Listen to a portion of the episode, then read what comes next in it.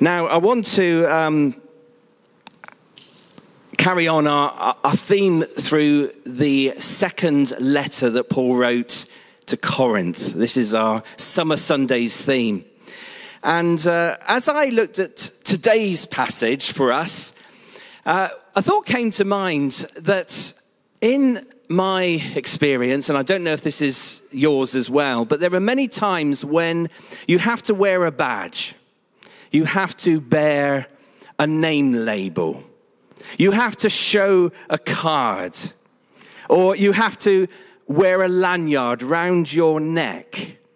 Uh, firstly, to say who you are, and secondly, I think also to say kind of why you're there. Who are you there for? Uh, who are you representing uh, by being at this occasion? And uh, as you can see, there's a few of the badges I've had to bear over my lifetime. So look at the bottom right hand corner. Um, when, whenever I used to, used to wear that badge quite some time ago, of course, people could see that my name was Derek Powell, but they could also see that I worked for the Royal Bank of Scotland. Um, sometimes bankers aren't popular, uh, so I don't really boast about that in any shape or form.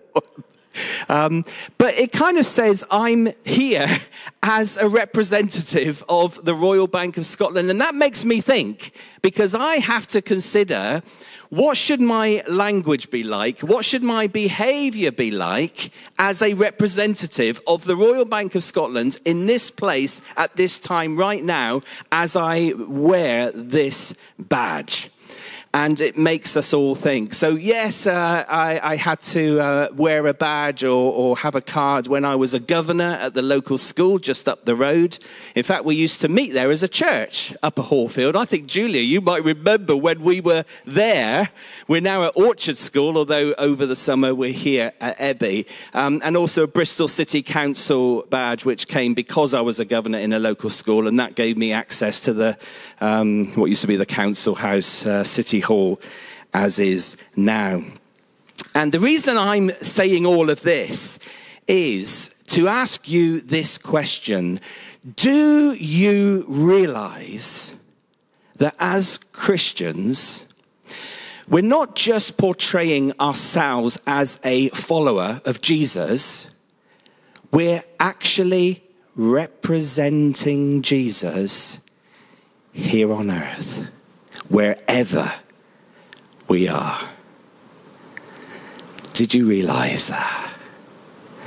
It's a bit of a sobering thought, but let's unpack that for today. Um, I'm reading from the fifth chapter of 2 Corinthians. Um, so, 2 Corinthians chapter 5 and verse 11.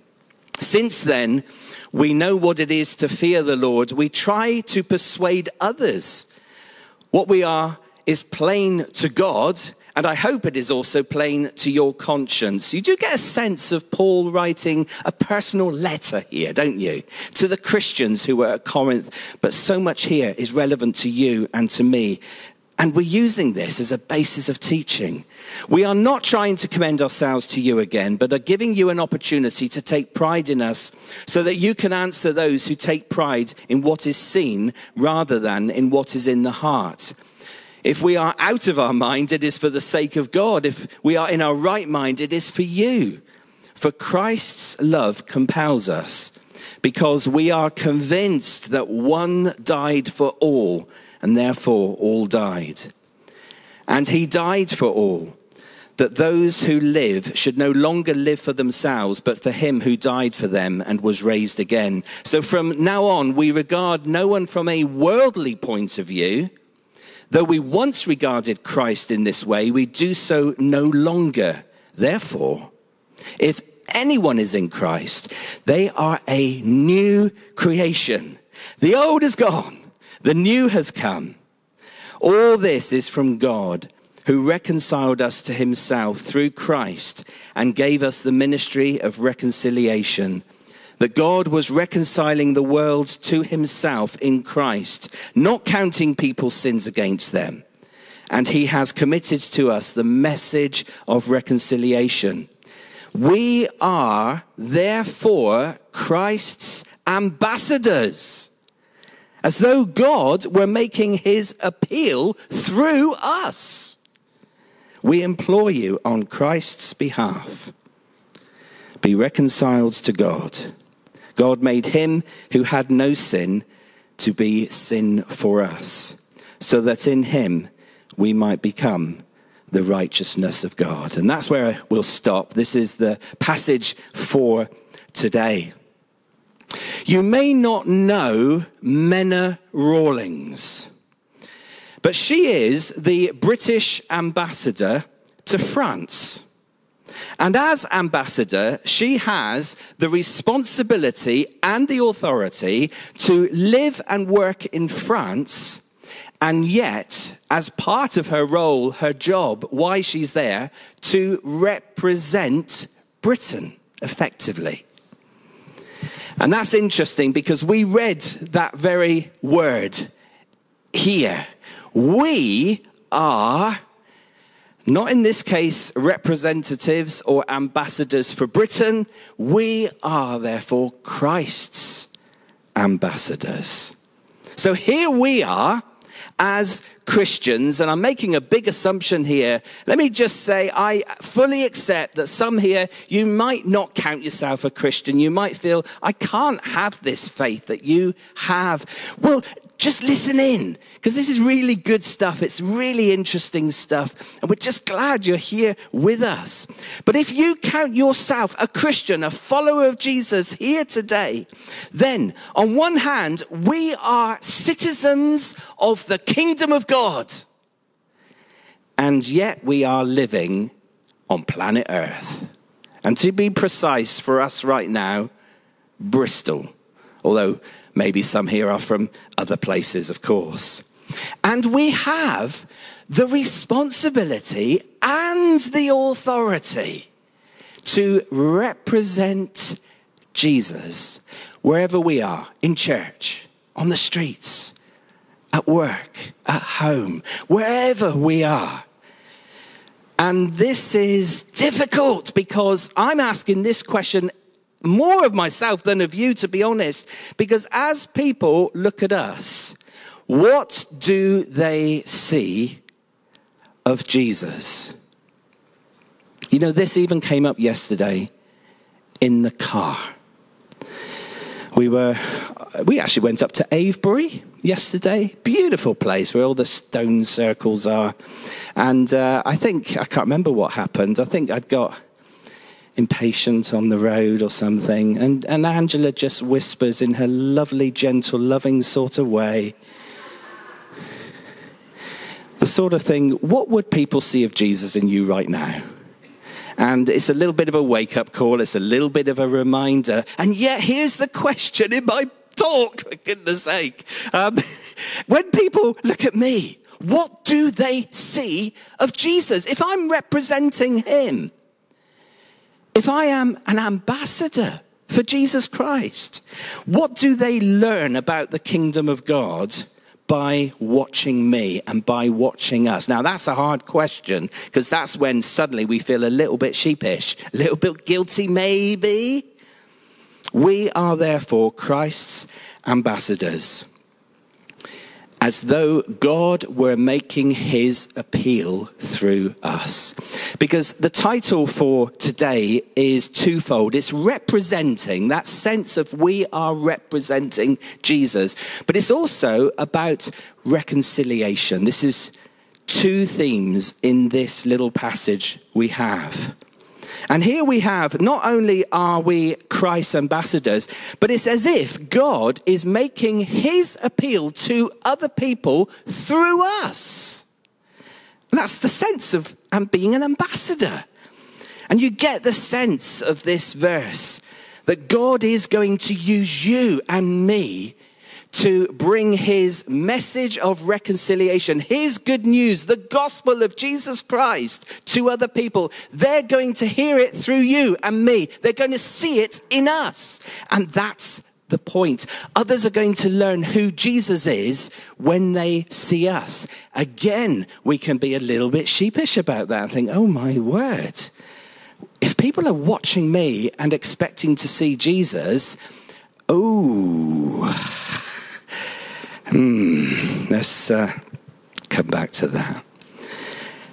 Since then, this is verse 11, we know what it is to fear the Lord. That's not to be afraid of God. That, that, that, that's that sense of respect and reverence and serving God. It's, it's a love relationship, not one of being fearful. But since we know what it is to fear the Lord, we try to persuade others.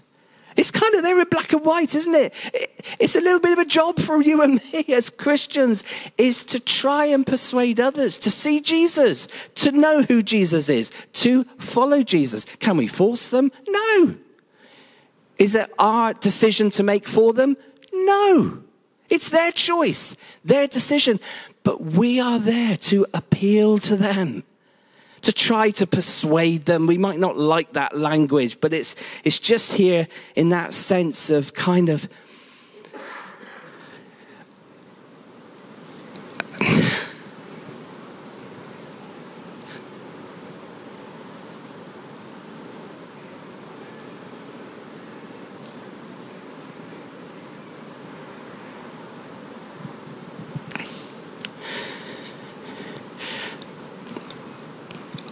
Friends, family, who I'm desperate to come to know Jesus for themselves.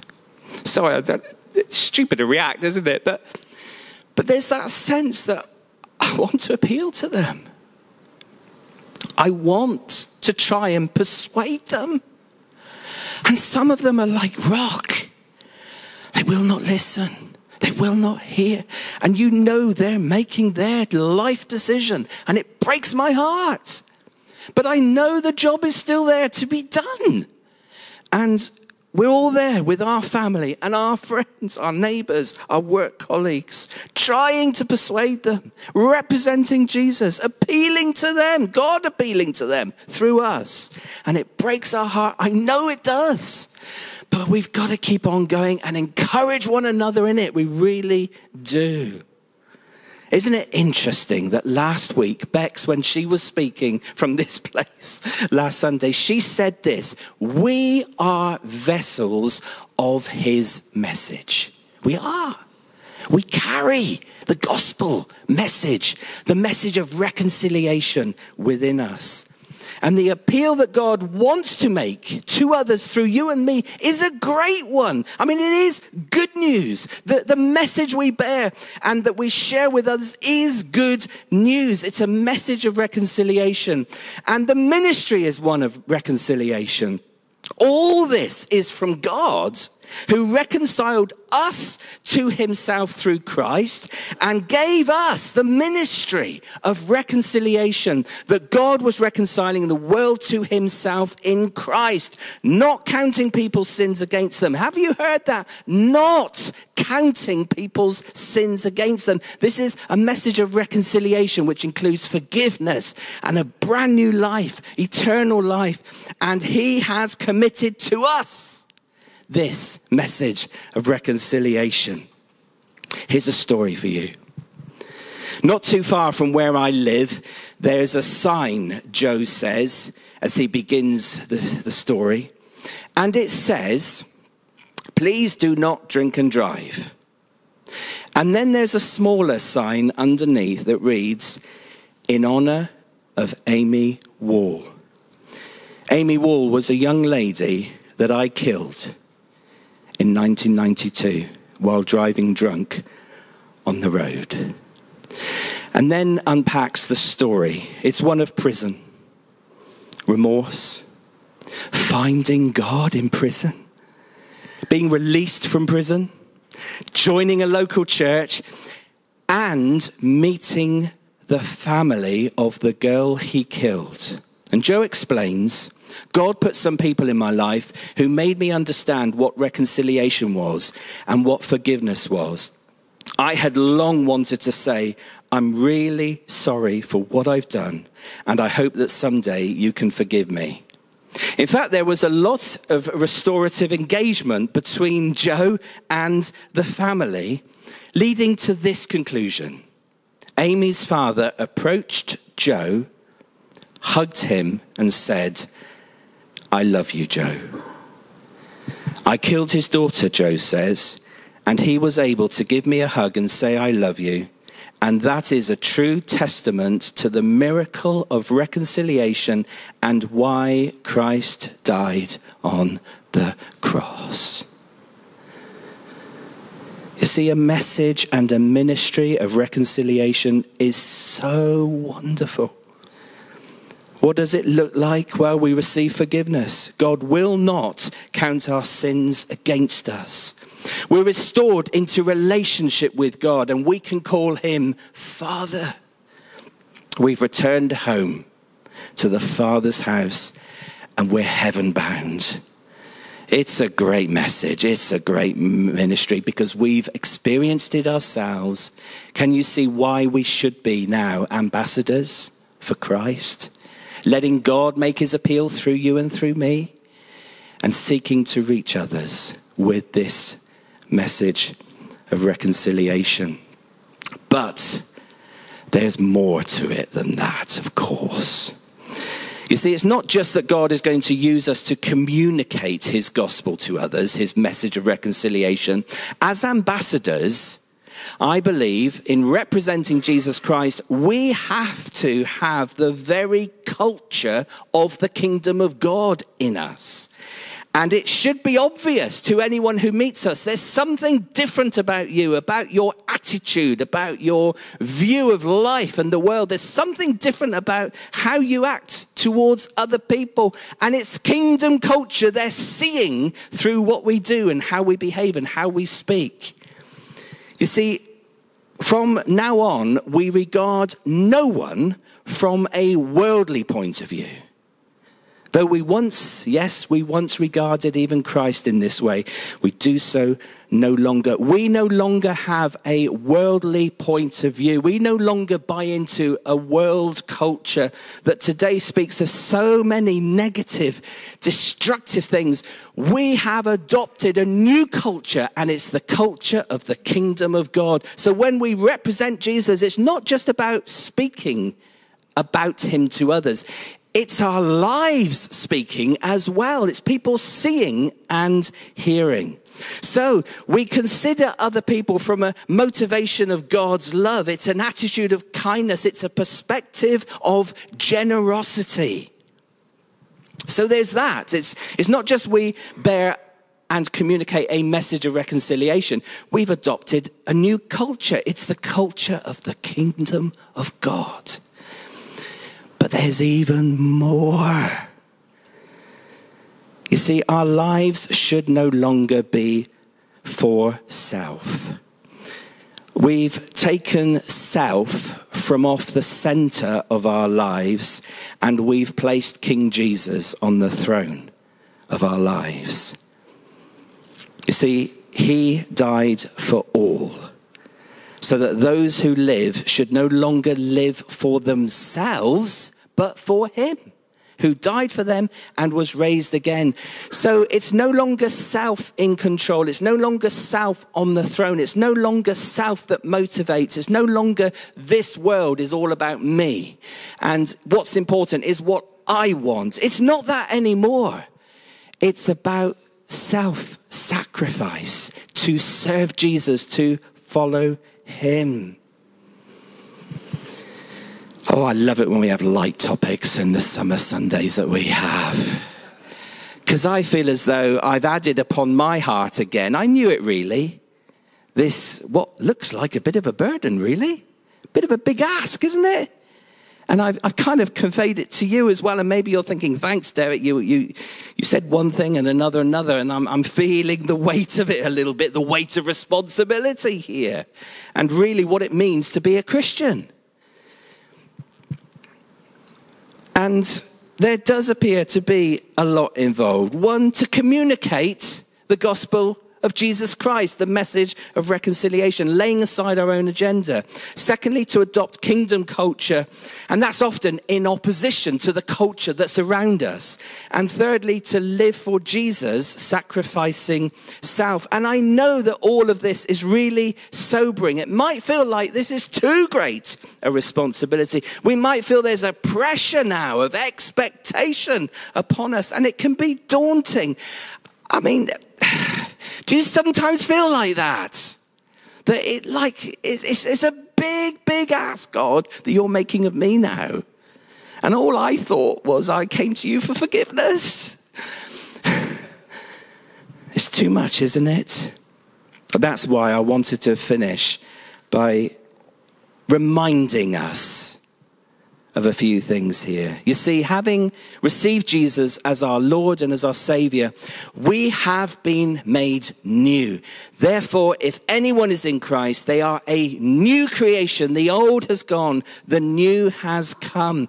So there is a sense we don't have to keep trying hard to be the Christian, to be the new creation. We are a new creation our, our, identification is in Jesus Christ and uh, our confidence is in Him. We are a new creation. Sometimes we try and be when sometimes we've just got to accept that God has already made a difference and changed us. We are a new creation. So let's just accept that as a truth.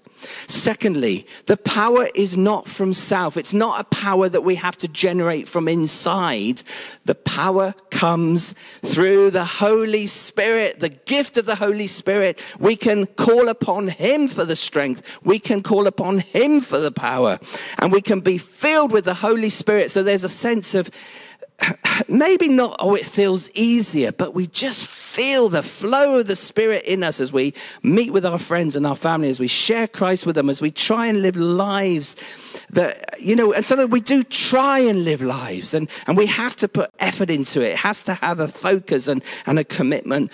But then the power, it all comes to us. And it's not self generated, it's from God Himself, His Holy Spirit. That's the second help. The third help is that we have the strongest of all motivations, the very love of Christ. For Christ's love compels us because we are convinced that one died for all and therefore all died. So we, we got a new motivation and it's the, it's the love of Christ that motivates us. I think that's two way. It's the, it's the love of Jesus Christ. It's his love in us and it's our love for him. I think it's both. And that's the motivation. And it's the love of Christ that makes us do what we do and, and be who we are. So that's a third help, the motivation. But fourthly, I want to refer you again to last week when Bex was talking to us, because she brought us that little verse from the previous chapter, chapter 4 of 2 Corinthians. We have this treasure in jars of clay to show that this all surpassing power is from God and not from us. So, yes, we are like jars of clay. We're fragile, we're broken. Isn't that interesting what Andrea said? pottery that is broken but mended. The scars are visible, but the scars are made beautiful with the addition of gold. And I think that's something of God. And, and I love that. What a wonderful connection there. But we are jars of clay, broken, mended, scars, fragile. Maybe we feel weak and we feel this is too much, too much. I'm just a jar of clay. And then we remember. But inside this jar of clay, there is treasure. And there is the power of the Holy Spirit of God helping me. So, if representing Jesus seems too much, too big an ask, way beyond our ability, then let's remember this God is not a hard taskmaster checking our lives against a checklist. He's not. He's kind, He's good, He's loving, He's patient. And He gives us His Spirit, He helps us. And I think there's a beautiful gentleness of God. He wants us to represent his son Jesus as ambassadors. He wants to make his appeal to the world through us. But he knows we're weak. He knows we're fragile. He knows there are times when it just doesn't work out because we're in difficult circumstances. He'll never, he'll never crush us. He'll never break that bruised reed. He's not a taskmaster. He's loving, he's kind, he's patient, he's gentle. And that's when I realize, ah, now I see what was the invitation Jesus gave us? Come to me. Take my yoke upon you, and you will find rest for your souls. For my yoke is easy, and my burden is light. And if my talk has made the yoke, the burden seem too much, too heavy, then I think we need to remind ourselves that Jesus says, don't, don't look at it like that. My yoke is easy, my burden is light. I'm going to walk this with you. I'll give you the strength, I'll give you the power, I'll give you the ability, I'll give you the words, I'll give you the opportunities. Just rest in me. Rest in me. I'll do so much through you. It's not you making an effort all the time, all on your own. It's not like that at all. May God help us to be representatives of His Son. May we be good ambassadors for Jesus Christ. May we bear the message of reconciliation.